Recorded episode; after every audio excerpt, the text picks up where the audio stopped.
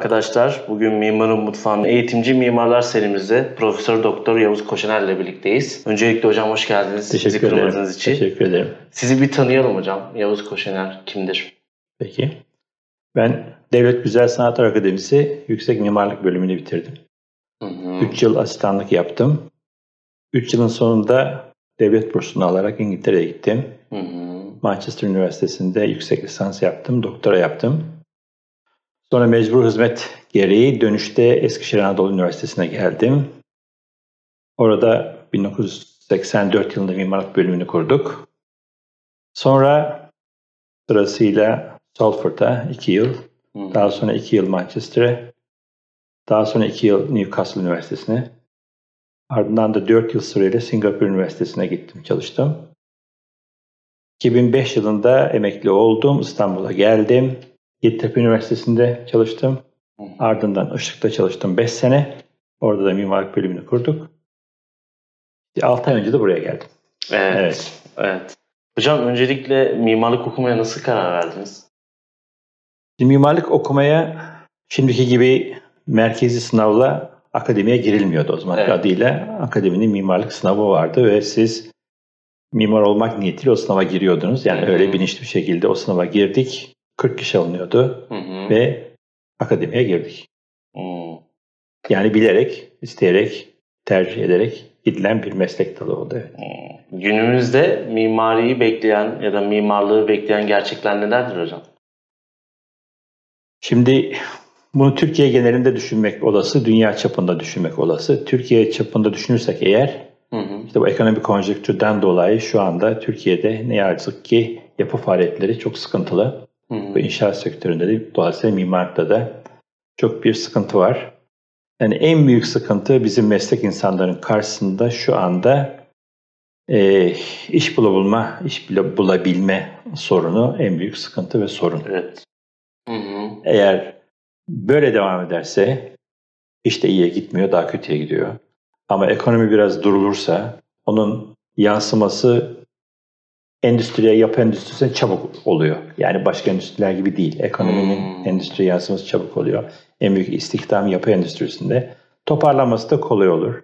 Yani şu andaki durum iyi değil. Pek çok insan işsiz, bürolar kapanıyor. Pek çok insan iş, iş başvurusunda bulunuyor. Oradan biliyoruz biz. Hmm. Yani şu anda okuyanları ve de mezunları bekleyen en büyük sorun işsizlik. Bu böyle uzun bir süre devam eder mi yoksa? Dediğim gibi bu ekonomik konjonktüre bağlı, Türkiye'nin ekonomisine bağlı. Ekonomi ne kadar istikrarlı gözüküyorsa eğer hı hı. bu işin geleceği de o kadar parlak. Onun için bu sene üniversitelere giriş sayısı çok düştü. Doluluk oranı %45 civarında mimarlık okullarında. Oo. Yani %55'i okulların şu anda boş. Evet. Yani tabii ki sade vatandaş bunu görüyor ve onun için de başvurmuyor tabii. O da İnşaat doğru. ve mimarlık çok düştü. O zaman hocam şöyle bir soruyla sorayım. Ben nasıl mimar olunur ya da eğitim öncesi ya da eğitim aşaması veya sonrasında? Şimdi bir kere mimar olacağım diye mimarlık okuluna girilmez. Hı hı. Yani çok klasik bir şey bu ama insanların o seviyeye gelinceye kadar bu mesleğe bir eğilimi muhakkak ki bir şekilde ortaya çıkıyordur. Bu gözetilir, görünür, gözlenir. Kişi de bunu kendisini zaten bilir. Ve bilerek, isteyerek bir tercih yapılırsa mimarlık eğitimde rahat gider ve iyi de meslek insanı olunabilir. Yani başlangıç böyle olmalı. Sonra tercih aşamasında iyi eğitim yapabileceği bir kurumu seçmeli. Öncelik demek ki meslek eğitim olmalı. Kurum kurum değil yani. Adı evet. önemli değil. İyi eğitim alacağı. Eğitim aşamasında önemli. Eğitim aşamasında sadece okuldaki saatlerle değil de bunun dışındaki saatlerde insan çok yönlü kendini yetiştirebilmek için uğraşmalı, çaba harcamalı. Başka işlerle uğraşmalı. Mutlaka hani ekstra aktivite dediğimiz şeyler var ya, insanlar onu yapmalı muhakkak. Eğitim aşamasında. Eğitimin de yanında. yanında. Ve böylece insanın insan olması için gerekli olan öteki değerler de insana katılıyor çünkü. Fırsat bulduğunca mutlaka çalışmalı. Bu şantiyede olur veya büroda olur. Yani okula mahkum olmamalı. Ve de okulun da mümkün olan en kısa zamanda da bitirmeli ve bir an önce buralardan gitmeli. Buralardan derken? Okuldan git. Okuldan Ben de buralardan deyince Evet. Türkiye'den falan. Hayır, hayır, hayır. Hocam peki e, mimarlık sadece tasarımdan ibaret değil. Evet. Bu konuda yönelimleriniz neler olabilir? Evet, şimdi maalesef öyle algılanıyor. Yani nedense biliyorsunuz siz de proje dersleri nedense çok öncelik kazanıyor, ağırlık kazanıyor. Evet. Herkes aman proje aman proje. Oysa proje dersleri bir ders. Mimarlığın sadece uğraşı alanı tasarım yapmak değil. Hı hı. Tasarım yapanlar belki mezun olanların yüzde biri veya onu gibi bir rakam.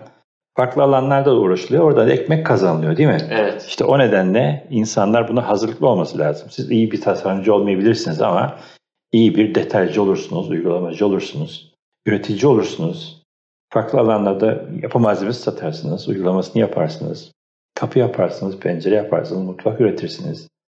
Başka uğraş alanlarınız da olur ama mimari tasarımda yapmayabilirsiniz. Onun için mimarlık sadece tasarımda ibaret değil.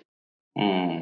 Onun için eğitim aşamasında projelerde o kadar ağırlık vermek, aman projelerim çok düşük falan filan diye de fazla dertlenmeye de gerek yok. Ya Evet. çok güzeldi. Şimdi hocam mimarlık lisansından sonra İngiltere'de devam ediyorsunuz. Ee, mimarlık eğitimine uluslararası bakıldığında teknolojinin teknolojinin gelişim hızı mimarlık eğitimine, gelişimine ne kadar duyarlı ve entegreli diye sorayım. Hı. Yani bu biraz da işte gelecek kuşakların teknolojiye yönelimleriyle de alakalı. Alakalı. Şimdi doğrusu bizim aldığımız lisans eğitimi çok iyiydi. Hı. Yani biz onunla zaten iftihar ediyoruz, gurur diyoruz. Yani o zamanki adıyla Devlet Güzel Sanatlar Akademisi. Yani bu 1984 senesine kadar sürdü. Ondan sonra değiştiler. Bütün okullar birleşti biliyorsunuz. Hı hı. O dönem akademi eğitimi gerçekten çok iyiydi. Çok iyi eğitim aldığımızı anladık çünkü ben hiçbir yıl yurt dışındayken hiçbir yerde bir eksiklik, kendimde bir yetersizlik hissetmedim. Hiçbir şekilde. Yani bu ne teorik anlatımlarda ne de proje atölye derslerinde dünyanın her tarafındaki meslektaşlarla işte aşağı yukarı aynı ortamlarda bulunduk, çalıştık. Ve demek ki o bize verilen okuldaki bilgilerin, bize verilen katmanların yeterli olduğunu bir göstergesiydi. Hı. Onun için ama o dönem için söylüyorum onu. 1984'ten sonra Türkiye'deki okulların hali maalesef yek düzeye indirildi eğitim düzeyi. Hakikaten çok düştü, düşmekte. Belirgin okullarımız vardı ön plana çıkan. Onlar ortadan kalktılar. Yani bir zamanlar işte ODTÜ deyince, İTÜ deyince, işte akademi deyince bir farklılığı vardı. Yıldız deyince insanlar oraya gitmek için çaba harcarlardı. Şimdi her okulda sözüm ona bir üniversite, işte bilmem Hı. kaç tane özel okul. Doğru düz kadrosu olmayan, yeri olmayan, altyapısı olmayan, işte okul adına açılmış birçok yer var. Buradan çıkan insanlar var. Ve bunlar eliyle siz ne kadar ama ne kadar geçerli mesleki uygulama yaparsınız ve bunlardan ne kadar verim beklersiniz çok kuşkulu tabii. Hı. Bu açıdan sıkıntılı. Ve bu okulların da tabii dediğiniz gibi yani çağdaş mimarlığı, çağdaş teknoloji uygulamayı ne kadar izledikleri, eğittikleri öğrencilere bunu ne kadar aktardıkları çok kuşkulu tabii. Yani birçok yerde söz ona eğitim yapılıyor diye eğitim yapılıyor. Çok yetersiz, gerçekten çok yetersiz nesiller yetişiyor. Maalesef. Maalesef öyle. Bu böyle sadece mimarlıkta değil ama birçok dalda böyle tabii. Yani birçok özel tıp fakültesi var. Siz de biliyorsunuz yani kadavra görmeden mezun olduk diyorlar. Evet, yani nasıl evet. doktor oluyorlar değil mi? Evet işte. İğne evet. yapmadık, bize portakal iğne yaptırdı diyorlar değil mi? Evet. Evet, onun gibi. Her ülkenin kaçınılmazı olan inovasyon üzerine eğitimler veya inovasyonun gerekliliği hakkında mimarlık eğitiminde çalışmalar çok az yapılmakta. Az önce de bahsettiğiniz örneğin işte teknolojinin kullanımı veya tıp fakültesinde örnekleriniz gibi. Sizce mimarlıktaki inovasyon eksikliği hakkında neler söylemek isterseniz ya, ya da mimarlıkta inovasyon gerekli mi? Aslında her alanda Türkiye'de yenilikçi yatırımlar ve çalışmalar Hmm. çok az düzeyde. Bunu teşvik edebilmek için, biraz hızlandırmak için YÖK çaba harcıyor, TÜBİTAK çaba harcıyor. Bir takım destekler var, destek projeleri var. Hı. Bir takım işte ön planda olan o saygın dediğimiz üniversitelerimizin yurt dışı kurumlarla bağları var. Evet. İşte Avrupa Birliği projeleri var. Onlara katılarak ya belli alanlarda uluslararası çalışmalarda yer almak veya uluslararası projeler yapmak, onun sonucunda bir şeyler üretmek biraz ivme kazanmış, hız kazanmış halde. Ama bu yeterli mi yetersiz mi dediğiniz anda e, dünya üniversite skalasına baktığınız zaman işte siz de biliyorsunuz ki ilk 500'e giren Bir tane okulumuz işte bir Boğaziçi giriyor girmiyor. Ötekilerin hiçbir tanesi yok. Ama bir yanda bakıyorsunuz Türkiye'de 190 tane üniversite var deniyor. O zaman işte dediğiniz gibi biz ne kadar bu yeni girişimde bulunuyoruz da üretiyoruz da insanların faydasına sunuyoruz dediğiniz noktada çok gerideyiz. Çok ama çok gerideyiz. Evet. Hiç parlak değil. Hocam Singapur'da da eğitim verdiniz. Hmm. Geçen sene ben de Singapur üzerine, mimarisi üzerine araştırmalar yapma fırsatı bulmuştum. E, siz e, dünya genelinde az önce bahsettiniz ama ben özellikle siz Türkiye ve Singapur'u düşündüğünüzde aradaki farkın ya da aradaki eğitim farkının inovasyon olduğunu düşünüyor musunuz? Şimdi bir kere eğitim herhalde bütüncül olması gerekiyor. Hmm. Yani çok Batı ülkesinde de öyle ama yani yakından da izlediğimiz için konu da Singapur olduğu için söyleyeyim. Yani daha anaokuluna başladığı zaman çocukların o bütün bir eğitim politikası içerisinde anaokulundan üniversiteye kadar nasıl bir yol izleyeceği belli. Üniversiteye gelmeden önce bizim lise diyelim eğitim çağı 4 yıl, onun iki, son 2 yılı evet. üniversitedeki neredeyse mesleğe dönük eğitimi yapıldığı eğitim alanları ve oradan sonra çocuklar üniversiteye o dalda atlayarak gidiyorlar. Yani çok bilinçli yetiştirilmiş bir jenerasyon geliyor ve üniversitede de o eğitimi alıyor ve ondan sonra da hayata atılıyor. Öte yandan tabii ki altyapılar. Şimdi Singapur çok sivri bir örnek çünkü belki de dünyanın en zengin ülkelerinden biri Singapur. Hı. Altyapısı çok müthiş.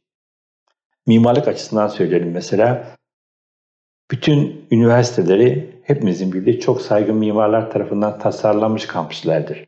Hmm. Mesela Singapore National University dediğimiz üniversite James Sterling'in tasarladığı bir binadır.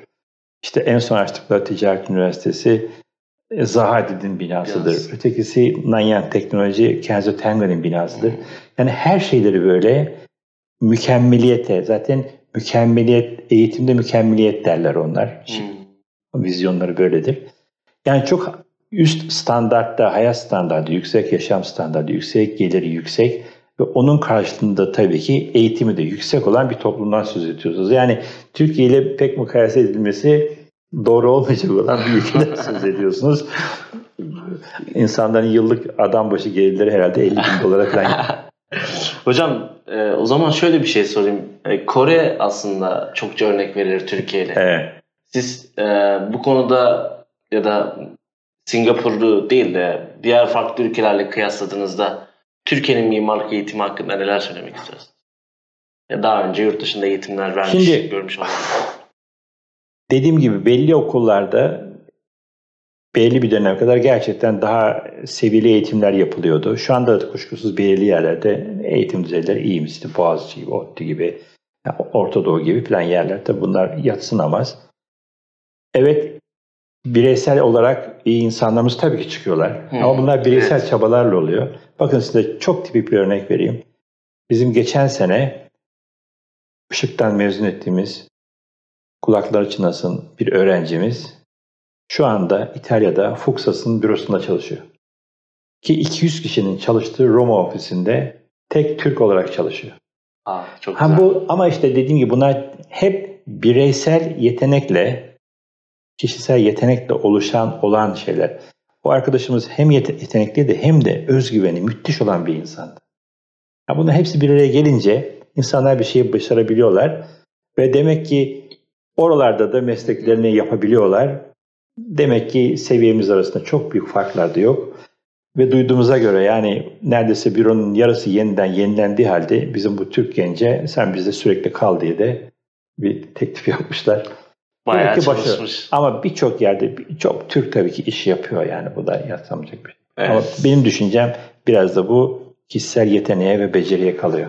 Tam da soruda onun üzerineydi hocam. Lisans eğitiminde mimarlık öğrencilerinde sıklıkla gördüğümüz işte pasif mimarlık tepkisi olarak adlandırdığım mimari sahip sahiplilik bilinci yok denilecek kadar az.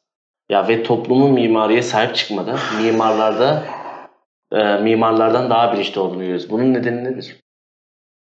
Şimdi aslında mimarlık eğer düşünürseniz hı hı. yani gelir düzeyi olan toplumların herhalde daha öncelikli öne çıkaracağı bir meslek. Yani ekmek derdinde olan, aş, iş derdinde olan insanların herhalde mimariyle çok yakından ilgilenmesi de onlar üzerinde bir yargıda bulunması veya tercih hakkını kullanması, yönlenmesi falan pek düşünülemez herhalde değil mi? Hmm.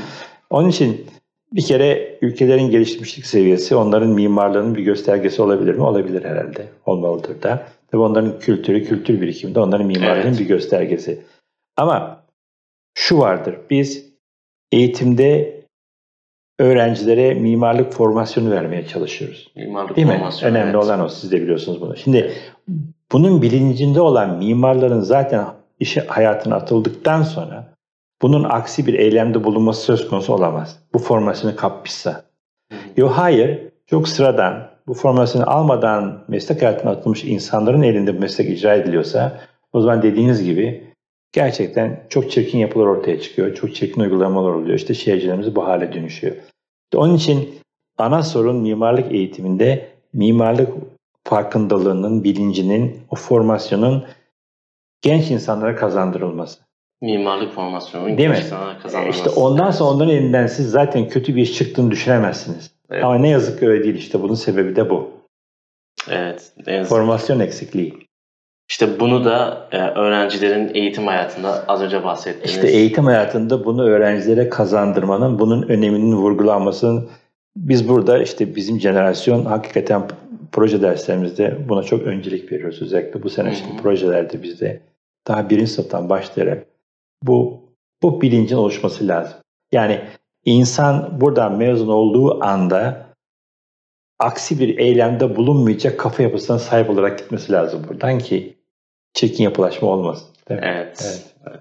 Hocam sizce mekan ve eğitim ilişkisi nasıl olmalıdır diye bir soru sormak istiyorum. Çünkü kapalı kapılar arkasında yapılan tasarım bilincine mekan ve eğitim e, etkileri hakkında çokça sorular soruluyor. Tabii. Yani şimdi biliyorsunuz siz de mimarların yaşadıkları mekanlar, işte mimarlıkların mimarların yaşamları, işte yaptıkları, ettikleri. Hı hı. Yani ben onlara biraz eksantriktir diyorum mimarlar. Mimar denen insan biraz eksantrik. Yani eksantrik, evet. eksantrik sıra dışı demek evet. biliyorsunuz. Yani sıra dışı insanlardır ve böyle olması da gerekir. Çünkü hakikaten sanatçı, sanat yani tasarım yapıyor yani insanın sıra dışı olması lazım. Sıradan insan tasarım yapamaz. Sıra dışı olmanın da işte bir takım göstergeleri var. O da bunlardan biri sıra dışılık. Evet. Onun için o insanlar biraz uçuk kaçık olurlar. Öyle insanlar daha üretken olurlar diye düşünürüz. Şimdi hmm. tabii bu eğitim sırasında da ortaya çıkıyor. Bu eğitim aşamasında enjekte de edilebiliyor ama mimarlığın eğitimin yapıldığı ortamların yani mekanın da ayrıcalıklı olması gerektiği için söyleyecek olursak gerçekten mimarlık eğitim ortamına uygun ve ona değer veren nitelikte olması lazım. Mimarlık okullarına bakarsak yurt dışında bunların çok güzel yapılar olduklarını görüyoruz. Demin söylediğim örnekler evet. onlardan biriydi. Birçok yerde böyle. Yani o okullar farklıdırlar. O farklı ortamda insanlar zaten mekanın farklılığını hissederler ve öyle çıkarlar. Ve öyle de yetişirlerse ya daha sonraki proje uygulamalarında da herhalde farklı ve de kabul edilebilir, ilginç, yaşanabilir mekanlar için büyük çaba harcarlar ve harcayacaktırlar. Yani hem eğitim aşamasında hem de yaşamında mimarların mekanla, işte kullandıkları eşyayla, mobilyayla, giydikleriyle, her şeyleriyle bir ayrıcalık, bir farklılıkları vardır. Eğer yoksa zaten biraz böyle sıradan. o mimara evet sıradan diye bakmak da gerekir gibi geliyor. Evet. Hocam mimarlık eğitimini, mekan eğitim algısını konuştuk. Peki mimarlık öğrenci bilinci nasıl olmalı? Mimarlık eğitiminin gerekliliği var mı? Varsa ne, ne tür gereklilerdir? İşte bak, biraz önce konuştuk yani insan evet. mesleği nasıl seçmeli? İşte üniversite kapısına geldiği zaman demin söylediğim gibi öğrenci eğer Hı-hı. geliyorsa Hı-hı. öyle bilinçli bir tercih yaparak geliyorsa tercih ettiği okulda bilinçli olarak tercih ediyorsa çok büyük bir hamle yapmış demektir zaten. Evet. Tamam. Yani aldığı puana göre bir bölüm seçip de o okuduğu bölümün insanı olacağım diye uğraşırsa insanoğlu olmuyor. Evet. Evet. Onun için o bilinçli bir geliş, o hazırlık. Ve de eğitim sırasında demin söylediğim gibi yani bazı şeylerin sana dikkat ederek eğitim hayatında geçiriyorlarsa e o zaman işte 21-22 yaşlarında belli bir birikimi almış olarak meslek hayatına atılan insanlar ortaya çıkabiliyor. Aksi halde olmuyor. Aksi halde olmuyor. Evet. evet. Mimarlık eğitiminin ilk dersinde öğrenciye yönelttiğiniz sorular çok ilgimi çekmişti hocam. Yani sakıncası yoksa size mimarlık tabii, eğitimini tabii. neden vakit gerektiriyor diye sormak istiyorum. Neden uyku, uykusuz kalmamız gerekiyor? Ya da hem mimarlık okumak isteyenler için de öncesinden bir bilgilendirme olur. Şimdi düşünmenin bir sınırı yok. Evet. Üretmenin de bir sınırı yok. Saati dakikası zamanı da yok. İnsan ne zaman üretken olacağı masa başına oturayım da ben bir şeyi tasarlayayım. Bu böyle ortaya çıkmıyor biliyorsunuz. Evet. evet. Bu sizin rüyanızda da olabilir. Sabahın evet. köründe de olur. İşte gazete okurken vapurda da olabilir değil mi? Evet. Zamanı mekanı yok. Ve de bunun sonu yok. Yani ben bir şey tasarlıyorum, düşünüyorum, kurguluyorum. Bitti nokta diyebileceğiniz bir aşama da yok. Evet. İşte bu nedenle bunun sınırını siz bilemiyorsunuz. Bu gidebildiği kadar gidiyor. Bir bakıyorsun sabah olmuş, bir bakıyorsun ertesi gün olmuş. İşte onun için de sınır yok, zamanda da sınır yok. Ama belki bazı durumlarda da aniden böyle bir şey e, aklınıza düşüyor. Alıyorsunuz kalemi, bir şey çıkıyor. Oh diyorsunuz. Belki o çok kısa sürede de bitiyor. Evet. İşte o nedenle bunun zaman sınırlaması yok. Onun için çok süre istiyor, zaman istiyor. Kendini adamak istiyor. Başka meslekler gibi bir şey okuyayım, masa başına oturayım, 3 saat ayırayım, bu işi bitireyim gibi bir düşünce yapısı mimarlık eğitiminde olmuyor. Yani uykusuz kalmak değil de Şart. zaman harcamak. Evet, uykusuz kalmaktan kasıt mesai harcamak. Aynen öyle. Mimarlık öğrencileri hocam çok yoğun projeler, jüriler ve önemlisi uykusuz geceler konusunda çokça işte bu konuda sayıklıyorlar. Şikayet mi ediyorlar? Evet. evet. Farklı ilgi alanlarında yönelimi oldukça zorlaştığı dile getiriliyor. Siz ne düşünüyorsunuz? Mimarlık eğitiminin yanında az önce bahsettiğiniz farklı ilgi alanları. Şimdi dediğim gibi yani mimarlık eğitimi yaparken, eğitim süresince herhangi bir eğitim yaparken hmm. mimarlık da değil, başka ekstra aktivitelerde ulaşmak şart. Yani okumak, yazmak, spor yapmak, müzikle uğraşmak, sosyal hizmetlerde bulunmak, bir projenin parçası olmak, insanın insan olabilmesi için sadece bu cehaletin ortadan kalkması yetmiyor çünkü. Evet. Öteki değerlerin de katılması gerekiyor. O da bu, bu yıllarda oluyor. İşte onun için bu 4 sene, 5 sene bu kurumda, bu bina içinde geçiren süreci dolu dolu doldurmak lazım. En insanın aldığı yıllar çünkü bu yıllar değil mi? Yani 18'li evet. 20'li yaşlar her şeyin çabuk kapıldığı, öğrenildiği, eğitildiği, yoğrulduğu yıllar. Bu yılları doğru kullanmak, doğru değerlendirmek lazım. Derse girdim, çıktım, kantine gittim, oturdum. Öteki ders saatini bekledim, yine girdim, derste de uyudum falan dediğiniz anda yıl geçiyor burada. Belki sonunda evet. size bir de diploma veriyorlar ama siz eğitim almamış oluyorsunuz değil mi? Hı-hı. Girdiğiniz gibi çıkıyorsunuz bir anlamda. Peki hocam şimdi her konuma sorduğum soruya geleyim. Bu soruyu sormak istememin nedeni de şu an bahsettiğiniz konu olması. Şimdi 20 yaşına dönmüş olsaydınız neyi farklı yapardınız ya da neyi tekrar yapardınız? Şimdi aslında ben bunu düşündüm. Belki çok şanslıyım yani Allah'a da şükretmek lazım. Ben birçok işi istediğim gibi hep yapabildim, yaptım. Hep istediğimi yaptım. Yani istediğim okula çok girmek güzel. istiyordum, girdim. Hasta olmak istiyordum, oldum. İşte 5 senelik okulu 5 senede bitirenlerin ben, yani o çok azdır. Akademi 5 sene evet. bitirdik. Devlet bursunu bir kişiye veriyorlardı. Onu Kazandım. kazandım. Çünkü yurt dışında okuma imkanlarımız yoktu. Ailemiz öyle bir aile değil. Devlet bursunu okuduk. Kariyer yapmak istedik, yaptık. Kariyer yaparken proje yapmak, uygulama yapmak gerekiyordu. Onları yapabildik. Farklı ortamları görebildik. Evet. Yani yapabileceğim her şeyi yaptım.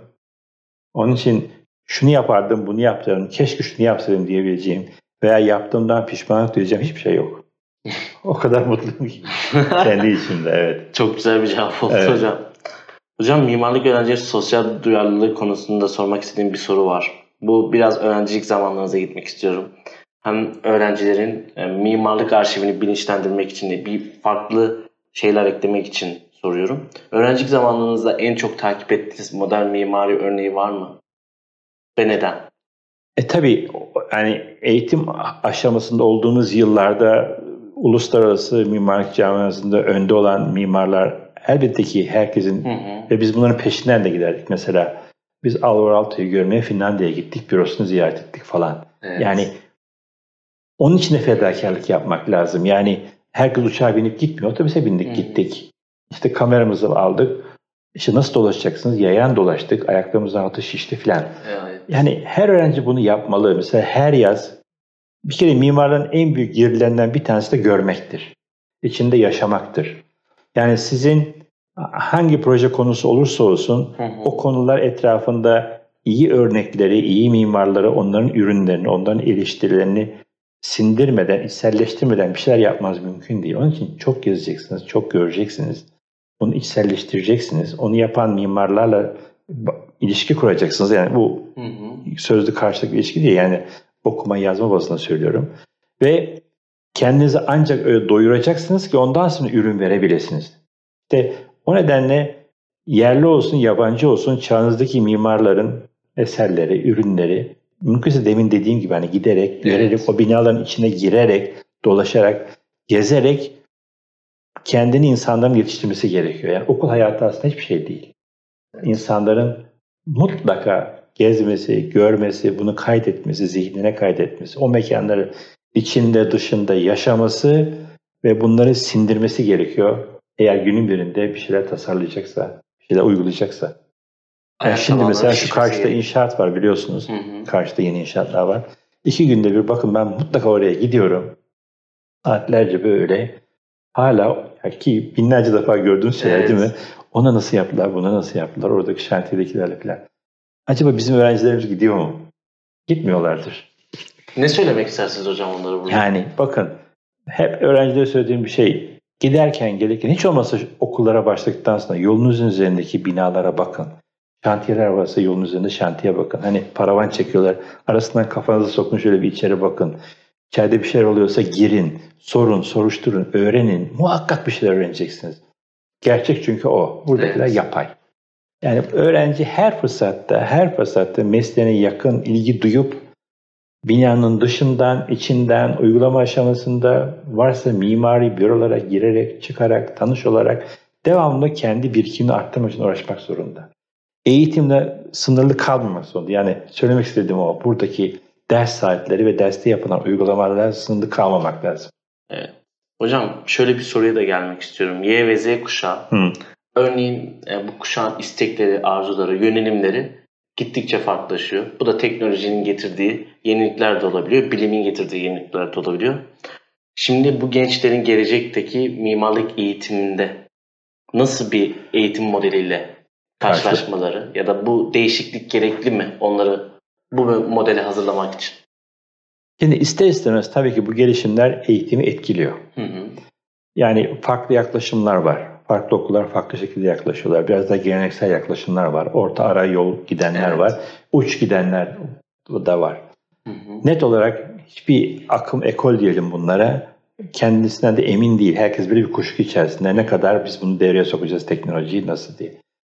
Tabii ki teknolojinin işin içine girmesi kaçınılmaz bir şekilde giriyor. Evet. Evet. İşte şimdi burada yani bizim buradaki arkadaşlarımızın hem fikir olduğumuz şey her iki yönü de dengeli bir halde tutarak yani hem geleneksel hem de teknolojinin de olanak imkanlarını da mimarlık eğitiminin her türlü aşamasına ama teorisine, pratiğine, atölyesine entegre ederek bir eğitim düzeni ortaya çıkartabilmek olabildiğince dış dünyadaki ortama uyumlu iş yapabilecek elemanlar yetiştirebilmek yönünde. Evet. Ama dediğim gibi bizimki iki tarafı da dengeli giden bir şeydeyiz biz bu. Henüz geleneksel de terk edemiyoruz. Bütüncül olarak teknoloji ağırlıklı gidemiyoruz. Yani şimdi dünyada eğilim ne dersiniz? Eğer çok yakından bakıyorum çünkü ben bu işlere işte bu şeyde bile gittim. Delft Üniversitesi'nde mimarlığı dolaştık geldik. Oralarda bile böyle düşündüğünüz gibi değil ki Delft mimarlık eğitiminde teknolojiye çok büyük ağırlık veren bilgisayarla tasarımda öncülük yapmış bir kurum. Evet. Ya, yaptığını da iddia ediyor. O alanda da uğraşıları var, araştırma laboratuvarı falan var. Orada bile birinci sınıflarda geleneksel şekilde ellerle projeler çiziyorlar. Bilgisayarı birinci sınıfta bile kullandırmıyorlar. Atölyelerine dolaştık birinci sınıfta. Birinci sınıfın sonundakilerde istiyorlarsa bilgisayarı kullanmaya başlıyorlar. Sunumlarını öyle yapmaya falan başlıyorlar. Ondan sonraki sınıflarda yarı yarıya kullanmaya başlıyorlar. En son sınıfa geldiklerinde serbest bırakıyorlarmış. Yani ne istiyorsanız yapın, istediğiniz katkıda bulun. Yani burada herkesin farklı bir yaklaşımı var. Net değil. Herkes kendi kulvarını kendi bulacak. Bizim kulvarımız da böyle. Hocam şöyle bir soru sorayım. Eskiz mi yoksa modelleme mi? Kesin her şey eskize başlaması lazım. Çünkü düşünce insanın beyninde başlıyor.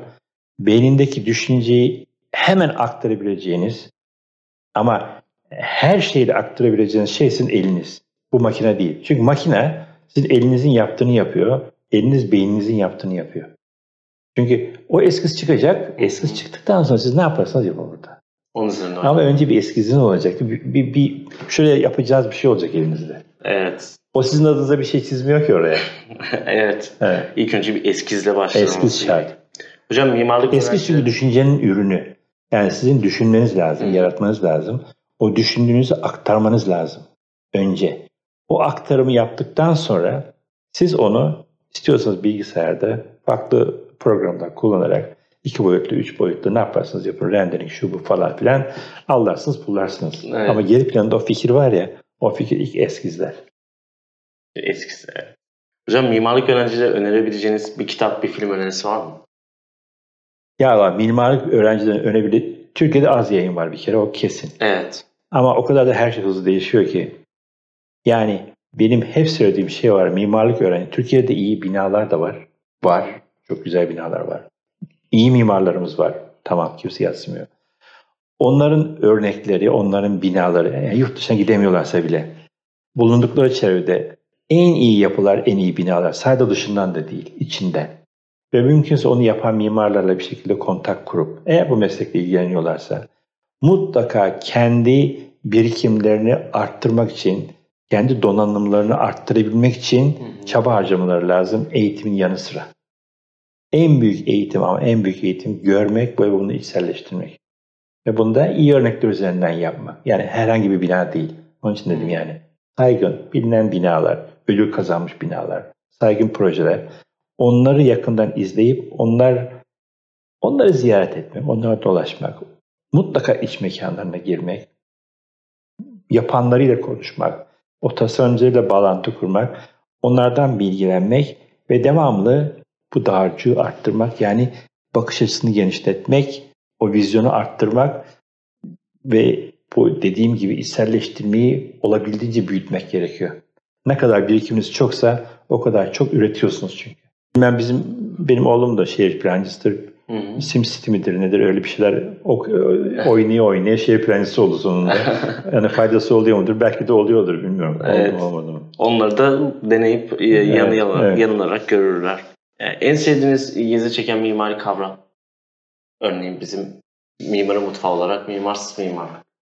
Yok hayır şimdi benim için en önemli olan şey yöresel ve lokal mimarlık. Hı hı. Mimarlığın ait olduğu topluma ait olması gerekiyor. Çok çok nedenlerle yok. Çok karmaşık bir şey de. Evet. Ama herhalde kendimize ait olan mimarlığı yapmak bizim için önemli. Yani toplumun memnuniyeti de zaten oradan kaynaklanıyor. Yoksa mimarlıkta bir kere izim olmaz, akım olmaz. İşte elbise modası gibi şu dönem postmodern, bu modern, modern dönem yok, konstruktizm falan filan. Onlar hepsi gelip geçiş şeyler. Dikkat ediyorsunuz hepsi gelmiş geçmiş. Yani elbise modası gibi moda olmaz mimarlıkta. Akıma uyarak proje yapılmaz, mimarlık yapılmaz. Mimarlığın ne olduğunu çok iyi anlayıp işte onun sonucu bizce şuraya varıyor. Yani ait olduğumuz topluma ona hizmet edebilecek işlevsel yapılar yapabilmek önemli olan. Evet. Hocam kentsel dönüşüm hakkında neler söylemek ister? bakın kentsel dönüşüm çok farklı bir kavram. Burada bunu yapsata veya işte yık da yenisini yapa dönüştürdüler bir anlamda.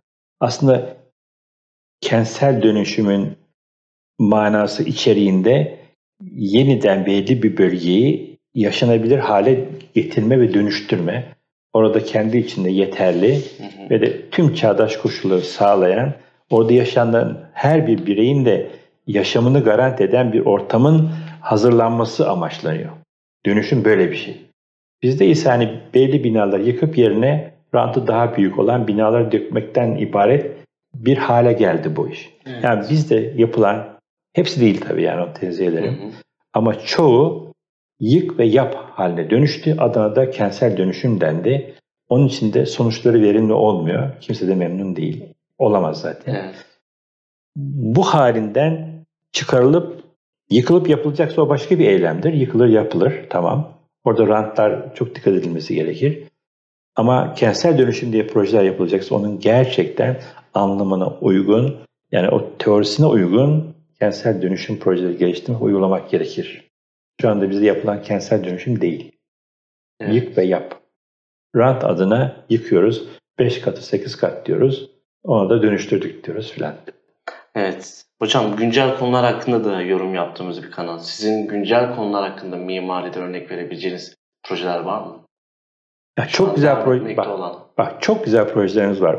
Mesela e, Tabanlıoğlu'nun şu Taksim'e yaptığı proje. O gerçekten çok güzel bir proje. Evet. Biz bunun çizimlerini de bulup öğrencilerimize Hı-hı. gösteriyoruz. Çeşitli amaçlarla gösteriyoruz. Hem proje olarak hem takdim olarak hem sunum hem işte olarak. Çok güzel projeler var. Dünyanın her tarafında iş yapan Türk mimarları da var. Belki sayıları hani 20'yi geçmez ama yani isim saymayalım şimdi reklam gibi olur. Hı-hı. Gerçekten çok ama çok ciddi hem çapı büyük hem kalitesi yüksek. Hem nitelik hem evet. nicelik açısından iyi işten yapan mimarlarımız var. Onun için örnek alabileceğimiz çok yerel mimarlık da var yani. Var. Bunu kabul etmemiz şart. E tabi dünya çapında büyük işte üstad dediğimiz mimarlarımız da mimarlar da var.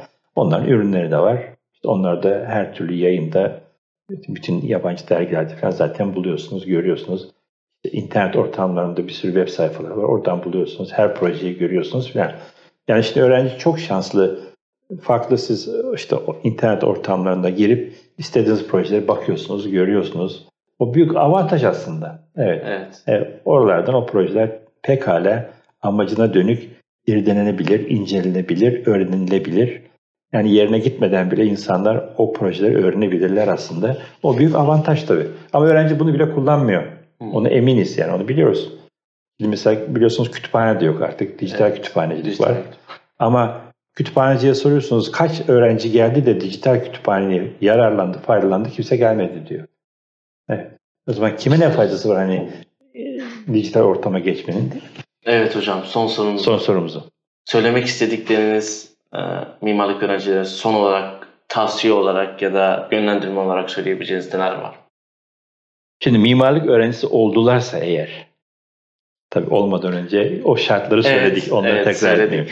Mimarlık öğrencisi oldularsa, nerede olurlarsa olsunlar. Kendilerini sadece dersler ve okuldaki uygulamalarla sınırlamasınlar. Hı hı. Mutlaka en azından yakın çevrede bulundukları şehir neresiyse, yakın çevreleri, Türkiye ortamı, mimarlık ortamıyla yakından ilişki bağ kursunlar. Ve mutlaka başka aktivitelerde yapsınlar. Müzik çal mesela bakın ben gitar çalarım, davul çalarım, çocukluğumdan beri çalarım işte resim yaparım, işte bisiklete binerim. Bunları hep yaptım, yapmaktayım. Yani şimdi de değil. Yani kendim bildiğimden beri. Evet. İşte mutlaka böyle bir uğraşları olması şarttır insanların. Sadece okula, derslere, okuldaki hocalarına sınırlı ve bağlı kalmasınlar. Kendilerini olabildiğince yetiştirmeye, rekabet ortamına hazırlamaya çalışsınlar. Müthiş bir rekabet var. 135 okul var Türkiye'de şu anda. Hı hı. Her birinden 30 tane mezun adam evet. olsa evet iş dünyası çok zor.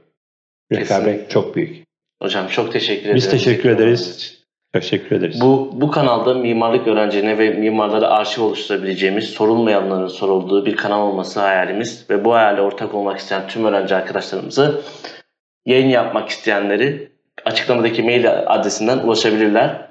Bir şey yapmalıyım her zaman bir şey yapılmalıdan daha çok sorun çözer. Siz de bir şey yapılmasını istiyorsanız bize katılarak başlayın diyerek bitirelim. Bugün eğitimci mimarlar serimizde Profesör Doktor Yavuz Koşaner ile birlikteydik.